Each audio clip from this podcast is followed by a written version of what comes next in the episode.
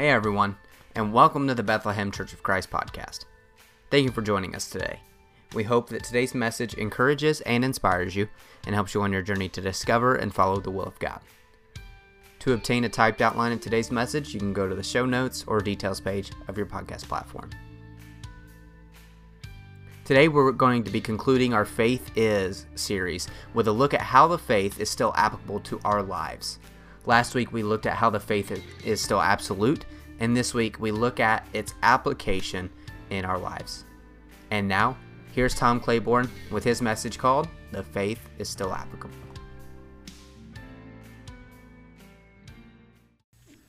The faith is still applicable today. I want to start out with a profound lesson from Dennis the Menace, the comic strip. Okay, I know if you're not in the front two rows or something, you're going to have trouble seeing that, but um, I decided to come up here where I can see it. But anyway, you can get the gist as I, as I start out. Dennis and his four, three friends are out in the yard one day looking up in the sky in the first frame. And one of the girls says, Here he comes again. Uh, who? The skywriter. The guy in the airplane is riding on the sky. Don't he have a pencil and paper? He's advertising something, Margaret says. Probably bird food, says Dennis. What does it say? And Margaret reads it carefully.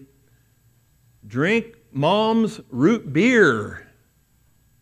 Really? Oh boy, come on, what are we waiting for? Dennis says. They're running into the house. Dennis, what are you doing? You saw what was written in the sky, and here's the line. I love this. Dennis answers When you get a message right from heaven, you can't ignore it.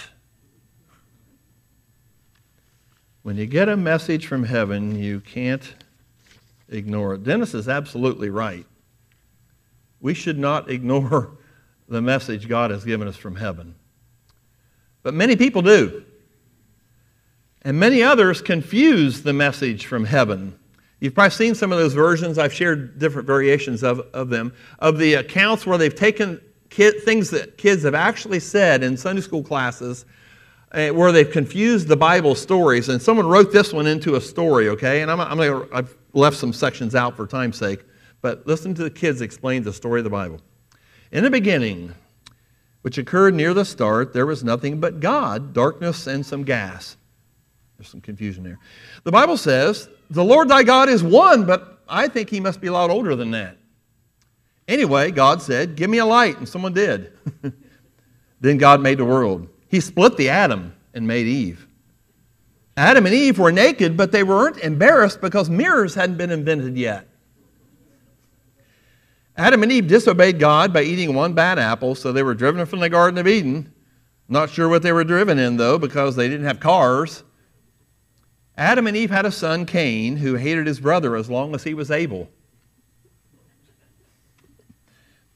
On down it says, later came Abraham, Isaac, and Jacob. Jacob was more famous than his brother Esau because Esau sold Jacob his birthmark in exchange for some pot roast. Jacob had a son named Joseph who wore a really loud sports coat. Well, later on, it says, came David. He got to be king by killing a giant with a slingshot. He had a son named Solomon who had about 300 wives and 500 porcupines. My teacher says he was wise, but that doesn't sound very wise to me. After Solomon, there were a bunch of major league prophets.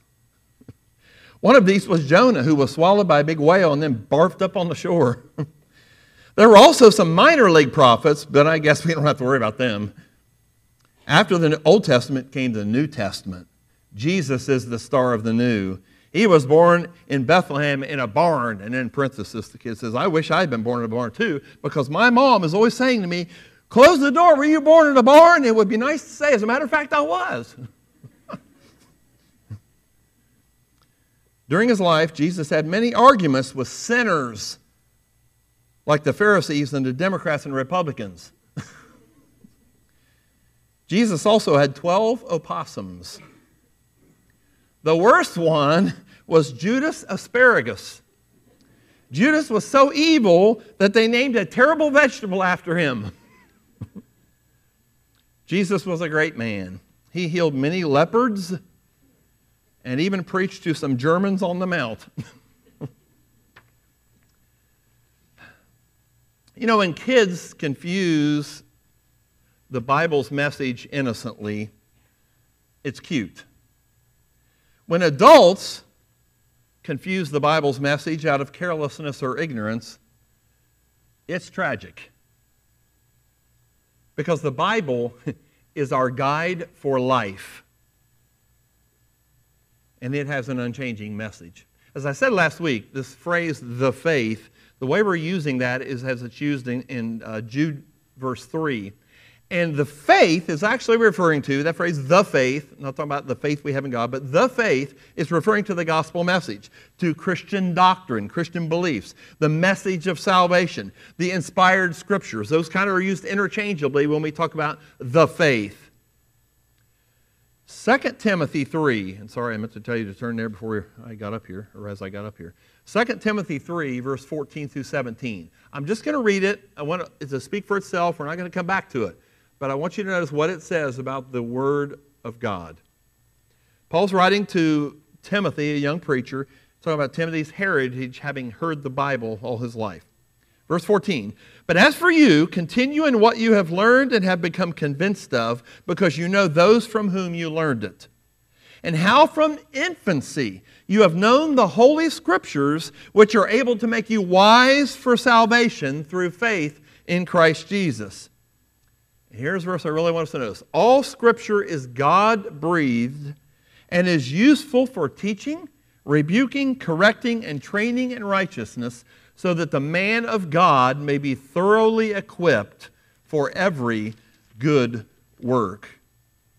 See, we have come to know and understand the faith because of the inspired Word of God, and the faith has been making people wise for salvation for 2,000 years because it is just as applicable today as when it was first given all those centuries ago. And here's why the faith is just as applicable as it was 2,000 years ago.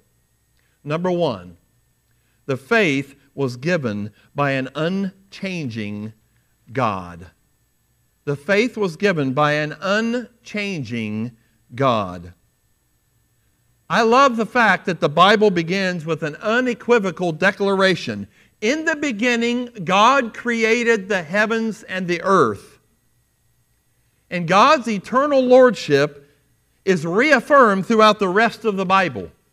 Matter of fact, near the middle of the Bible, in Psalm 90, we are reminded that from everlasting to everlasting, He is God. And the last book of the Bible gives repeated glimpses of God reigning eternally on his throne, joined by the Lamb, and minus the evil one who had introduced falsehood into the world. Like we said last week, Satan wasn't in the first two chapters of the Bible, and he's not in the last two chapters either. And that's significant. I love how God identified himself to the fearful and doubtful Moses. And then we'll talk about another phrase too. Here's what God said when Moses says, uh, Okay, when I go tell these people about you, who should I say sent me? And God's answer was, I am that I am, Moses. You tell them I am sent you. I want you to think about what God's saying when He calls Himself I am. He is saying, I am self existent. I am self contained. I am self powered. I am self perpetuated. Jesus would later say in John 5 that God has life in Himself. He is timeless. He is ageless. He is changeless. He is all sufficient. God is always. He is the active, unchanging, eternal, absolute God. God simply is, or literally the Hebrew could be could say, He be. God just be. He is. He says, I am. You see, that's a God we can trust when life's changes come too fast on us. And when uncertainty seems to be the order of the day, it's nice to know we worship a God who is I am. But there's another way God describes himself, and that's as the God of Abraham, Isaac, and Jacob. And it's interesting that over and over again in the Old Testament, God says, I am the God of Abraham and Isaac and Jacob. And God repeatedly used that phrase even after those three men were dead and gone from this life. He still said in the present tense, I am the God of Abraham and Isaac and Jacob. And today, In 2021, God remains the God of Abraham and Isaac and Jacob, which means He's also the God of Peter and James and John. And it also means He's the God of Irenaeus and Augustine and Martin Luther. And it also means He's the God of Bethlehem preachers down through the ages, like James Walters and Jim Smith and Christian Martin. God just is. He be. He be. he is the friend of Abraham who still wants to be a friend to you. He is faithful. He keeps his promises and he upholds the faith once for all. So the faith is just as applicable as it ever was because we have an unchanging God. But secondly, the faith is applicable today because the faith responds to an unchanging problem. And that unchanging problem throughout the ages has been sin. You see, God created us in His own image, Genesis 1 tells us, and Genesis 5 and lots of other places. He created us in His image as spiritual beings for the very purpose of you and me having a close personal relationship with Him. That's why we're made in His image. But unfortunately, Satan understood that God made us in His image to have a relationship with us. And Satan understood something else. Satan understood that he could never defeat God. Now, follow me here. Satan knew we're made in his image to have a relationship with God. Satan knew he could never defeat God. So Satan decided to go after the people who are made in God's image because he knew his only method of hurting God was to hurt the people God loves so much. Satan knew if he could mess your life up and mess my life up, it would break the heart of God. Satan also understood something else very important that all he had to do was to get you or me or Adam or Eve or anybody else to sin one time, one time, and then our sin would become a barrier between us and God. And it would be a chasm that we would not be able to cross on our own. Satan understood that. And that's exactly what happened. The enemy got Adam and Eve to question what God had said. Remember that. He convinced them that they'd be happier if they did things their way rather than God's way. They bought the lie, they disobeyed God, and with that single act of rebellion, the devil began a destructive ball rolling that is still crushing lives today and this week. The whole human race, including you and me, followed the example of Adam and Eve into sin, and many tragic things have resulted. There's now guilt because of sin. There's emptiness. There's pain. There's greed. There's false teaching. There's gossip. There's, there's alcoholism. There's abortion. There's suicide. There's adultery. There's oppression. There's disease. And just as God had told them, there is now death because of human sin. We saw in last week in Romans 5, verse 12, the connection between Adam and Jesus. It's inseparable.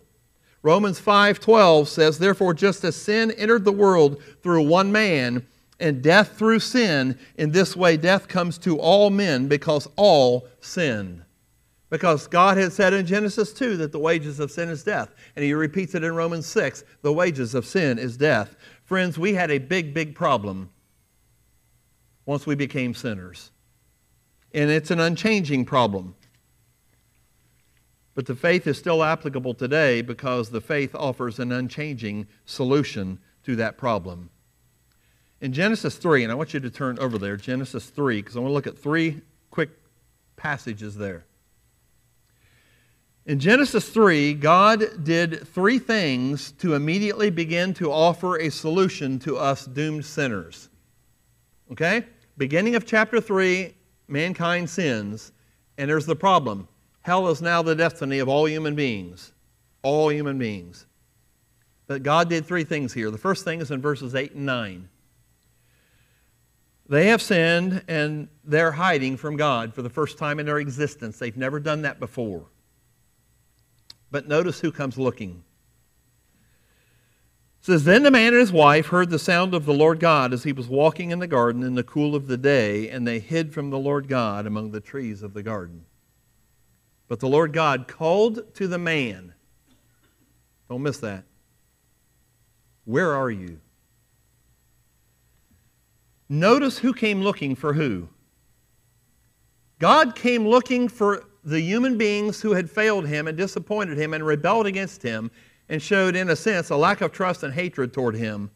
And God says, I want you back. I want you back. Folks, therein lies the difference between religion and Christianity. Religion, as we'll see next week, that's going to be the biggest part of the message next week. Religion is human beings trying somehow to seek and, and find God somewhere out there. Christianity is totally different. Christianity is God came looking for us. And He's never given up that pursuit. Never. That's the first thing we see God doing. Verse 21, we see God take another step to deal with our sin problem. Verse 21, I bet you've read over this and over this and over this and never saw the significance. Verse 21, chapter 3 says, The Lord God made garments of skin for Adam and his wife and clothed them. One of the most important verses in the first part of the Bible. Where did God get a garment of skin? Did he run down to Walmart or Penney's? No. God got a garment of skin by killing an animal. And I personally believe, I cannot prove this, I'll never be able to prove this, I am going to ask in heaven someday. I personally believe it was a lamb that God killed. Because then that would fit with everything else all through the rest of the scripture the lamb dying for the sins. I think it was a lamb that God killed.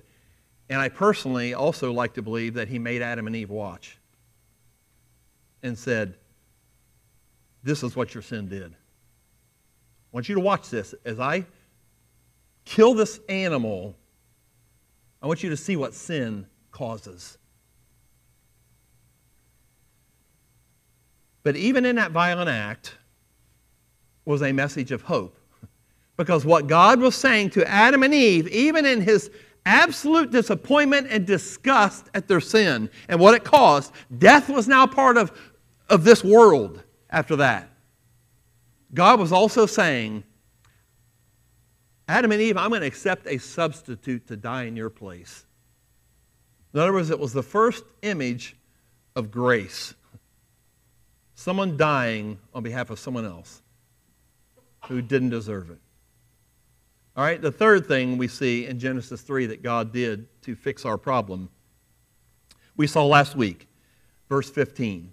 What I argue is the second most important verse in the Bible after Genesis 1 1, where God tells Satan, I will put enmity between you and the woman and between your offspring and hers. He, this descendant of Eve, will crush your head, Satan, and you will strike his heel. That is a first look in the Bible at the one, Jesus, who would later die as an atoning sacrifice for all people. God would send someone in the human family to fight and destroy Satan, dying in the process to pay the penalty for our sin. And the rest of the Bible, like I said last week, records how God carried out the promise he made in that one verse. Everything that follows in the Bible is the fulfillment of that verse. You see, the faith remains applicable because it offers an unchanging solution and the, it's the one solution to our one real problem of sin in our life. That brings us to the fourth reason the faith is still applicable today. The faith is communicated through an unchanging message. See, what follows Genesis 3:15 is not a bunch of random stories about a bunch of random people. It's all a single story from Genesis 3 on. It's the glorious story of a loving God restoring fallen people back to himself. It's the story of redemption and restoration. It's the story of a Savior and salvation. It's the story of God preparing the world for the Messiah to come by selecting a specific nation for a special role in that preparation, the nation of Israel. It's the story of laws and commands and animal sacrifices that pointed to the Messiah, the Christ. It's the story of fulfilled prophecies. It's ultimately a story of hope. It's the story of Jesus Christ, the seed of the woman, the conqueror of Satan. That's what the Bible's all about. I love how more than 100 years ago, a guy in the Restoration Movement named Z.T. Sweeney divided up the Bible this way. He said it's all about Christ. the entire Bible. He said the Old Testament's basically the message is we're coming up to Christ. Let's get ready for him. The Messiah's coming. The four Gospels Matthew, Mark, Luke, and John. The coming of Christ.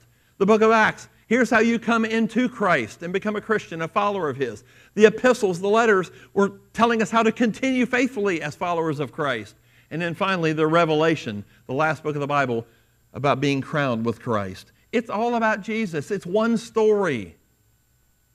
You see, the faith offers living words that are always relevant. This one grand story was written originally for Jews and Romans and Greeks. It was written for rural people and city people. It was written for Christians and non Christians. It was written for kings and it was written for peasants.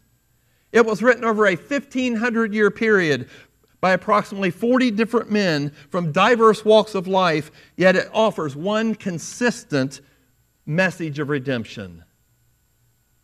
Jesus said in Matthew 24, Heaven and earth will pass away, but my words will never pass away. You see, the early church proclaimed this message on three different continents. The Bible helped spur the Renaissance, bringing the world out of the Dark Ages.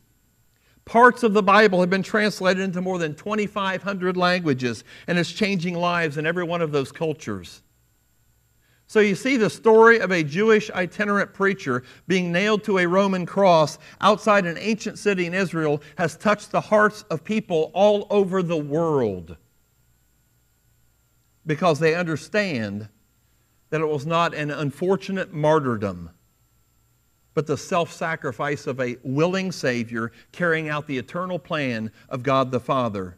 And then Jesus sealed the victory by rising from the grave to conquer Satan and death once for all. It's a story of victory.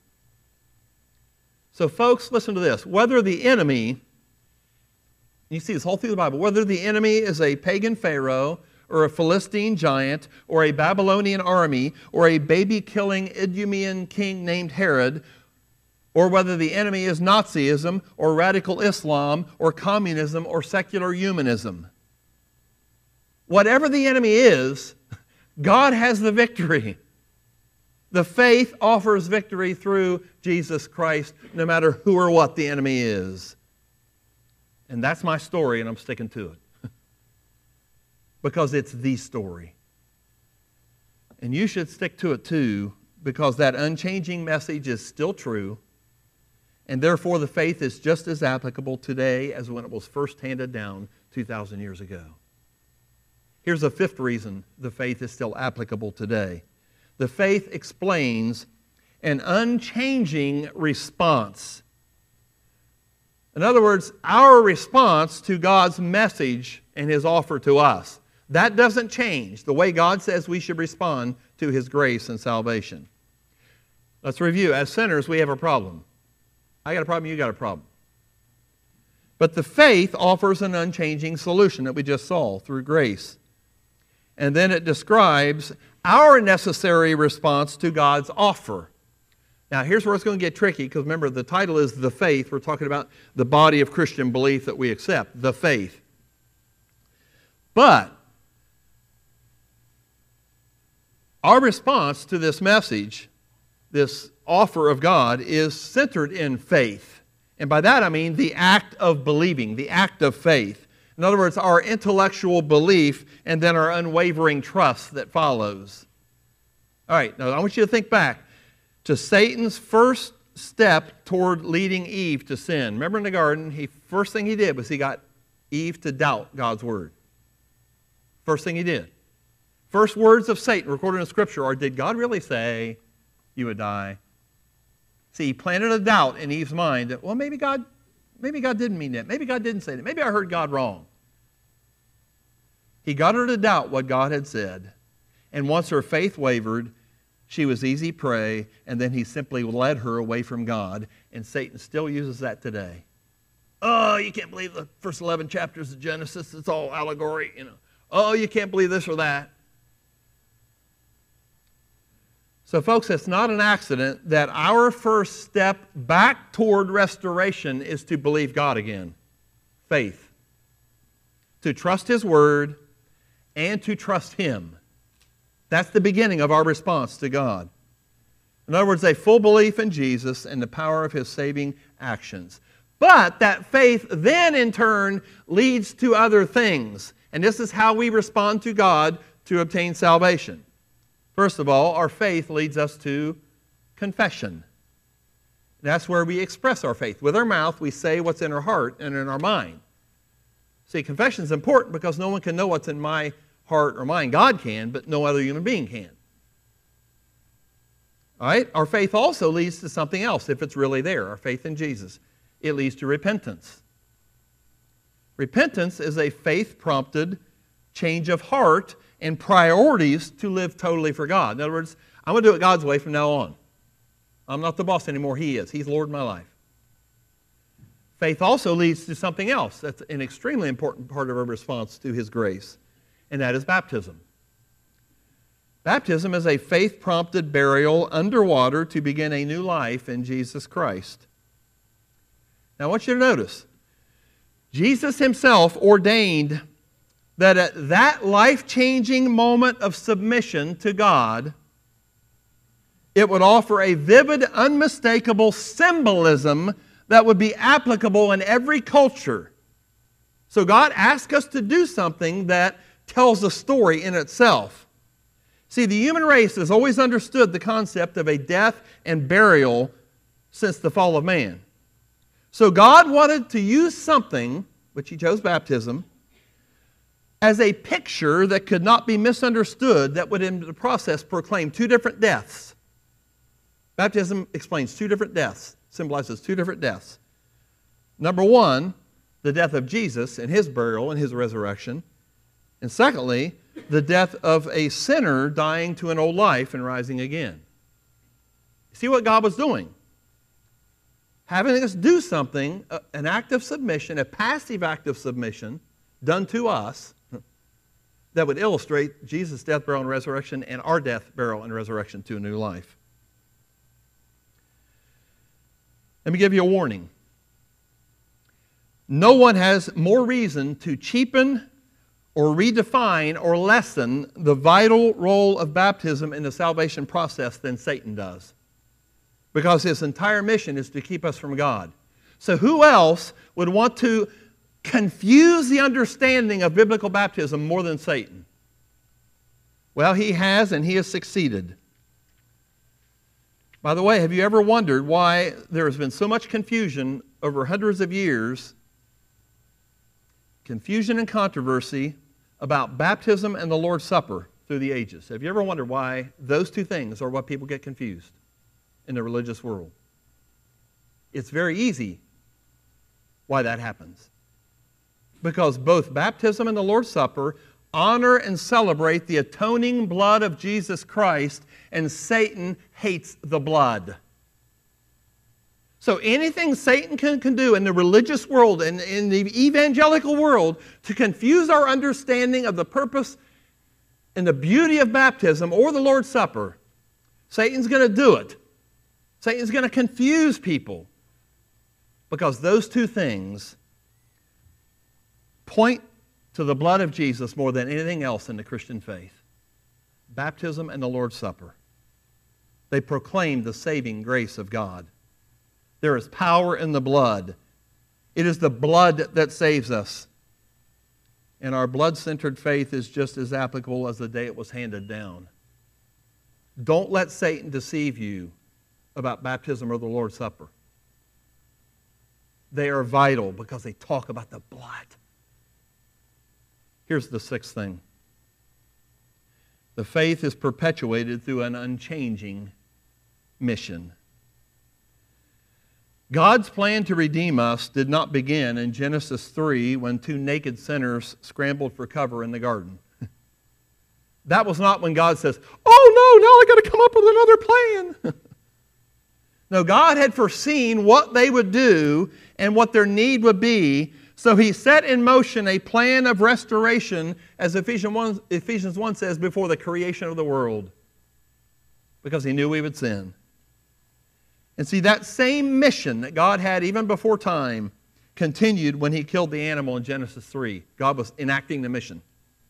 And that same mission continued when he provided a ram to die instead of Abraham's son Isaac on Mount Moriah. That same mission continued when the Israelites were told to put blood over the doorposts in Egypt. That was God carrying out the mission. That same mission continued when Jesus, our Passover lamb, gave his own life not far from Mount Moriah. This stuff's all connected. That same mission continued when the early Christians swept across the Roman world with truth and love and the message of Jesus' resurrection. That same mission continued as the faith was carried across Europe and then across the Atlantic Ocean and beyond. And now, guess what? That mission is in our hands. That mission is in our hands. We talk a lot about the church having a mission but maybe I think it's more accurate for us to say that the mission has a church. You think about that. The church of Jesus Christ is the vehicle God now uses to complete his mission. The mission has a church to carry out that mission. The mission is bigger than any particular church or any church leader or any of us. We are simply to be faithful as God's current messengers until we simply uh, we someday, someday celebrate the fulfillment of Revelation 7 9, which says, After this I looked, and there before me was a great multitude that no one could count from every nation, tribe, people, and language standing before the throne and in front of the Lamb. We better get busy if that's going to be true. The faith is just as applicable as when it was first handed down. And here's the final reason the faith is still applicable today the faith culminates in the changing of lives. See, this is God's ultimate goal. The Bible is a dramatic saga of the lives changed by the power of God. A fearful, reluctant Moses became a national deliverer. God was terrified at first. A lustful adulterer like David became a man after God's own heart. Wow. A vicious persecutor like Saul became the persecuted missionary Paul. The loudmouth, out of control Simon became the preaching rock that Jesus nicknamed Peter. No wonder Paul wrote in Romans 1, verse 16, I am not ashamed of the gospel because it is the power of God for salvation to everyone who believes. It has power. No wonder Paul celebrated in Ephesians 2 that the enemies of God were being transformed into forgiven children of God. And no wonder Paul wrote in 1 Corinthians 6 9 through 11, verses that are desperately needed to be heard in our culture today. He said, Do you not know that the wicked will not inherit the kingdom of God? And then it starts listing sins. Do not be deceived, neither the sexually immoral nor idolaters, nor adulterers, nor male prostitutes, nor homosexual offenders, nor thieves, nor the greedy, nor drunkards, nor slanderers, nor swindlers will inherit the kingdom of God. That's pretty direct. But notice what verse 11 says. And that is what some of you were. They were some of those things, they were all of those things. He says, But you were washed, you were sanctified, you were justified in the name of the Lord Jesus Christ by the Spirit of our God. Paul saying this message, the faith, changes lives. The faith is still as applicable as the day it was handed down. Skeptics became believers. And some of those skeptics, even in not too long before our lifetime, have become some of the most powerful messengers, people like C.S. Lewis and Josh McDowell and Lee Strobel. In the mid 1970s, I crossed communist borders more than 25 times. And I used to chuckle at the fact that sometimes at the, the borders, those border guards would ask a question. They would say, Do you have any guns, ammo, or holy books? And I used to think, That's an odd combination. guns and ammo and holy books, the Bible. Well, I've concluded that those border guards, those communist border guards, may have had more confidence in the power of the Bible than a lot of Christians do. Because they were admitting, by trying to stop Bibles coming in, they were admitting that God's Word had the power to undermine their entire atheistic communist system. And guess what? It did in the late 1980s. The Bible undermined communism and the foolish attempt that had been made for 70 years. And guess what? The Bible's still doing the same thing. Which is why the secular humanists and anti religious extremists are fighting so hard to keep biblical, biblical principles out of American public life and out of American universities and more and more out of younger ages in our education system. But as the Apostle Paul expressed from his prison cell in 2 Timothy uh, 2, verse 9, God's word is not chained. God's word is not chained. It is living and active and has always changed lives. Gary Zustiak, in his book Reasons to Believe, said this. He said, The fact is that wherever the Bible has gone, its effect upon the people who have received it has been to lift them to a higher plane. He said it has influenced the founding of many universities and colleges, hospitals, orphanages, nursing homes, and other charitable organizations. On an individual basis, it has made better husbands and wives, better fathers and mothers, better employers and employees, and better neighbors and citizens. End of quote. That's what the Bible does. That's what the faith does. I like how our missionary Earl Hobner loves to say over and over and over again wherever Jesus goes, things get better. Wherever Jesus goes, things get better. Lives, families, and communities are changed by the transforming power of God. So, my friends, the faith is just as applicable today as when it was first given to the human race 2,000 years ago. One of my favorite songs, in order to call it song, chorus, hymn, or whatever, uh, doesn't really matter, is called Ancient Words. One of my favorite songs ever. Holy words long preserved for our walk in this world. They resound with God's own heart. Oh, let the ancient words impart. Ancient words, ever true, changing me and changing you. We have come with open hearts. Oh, let the ancient words impart. Let's never stop reading and studying and teaching and living those words of life that we find in the Bible. We prepare to sing our song of decision this morning. There's a question at the bottom of your page, as usual. Will you let the faith change you and others around you?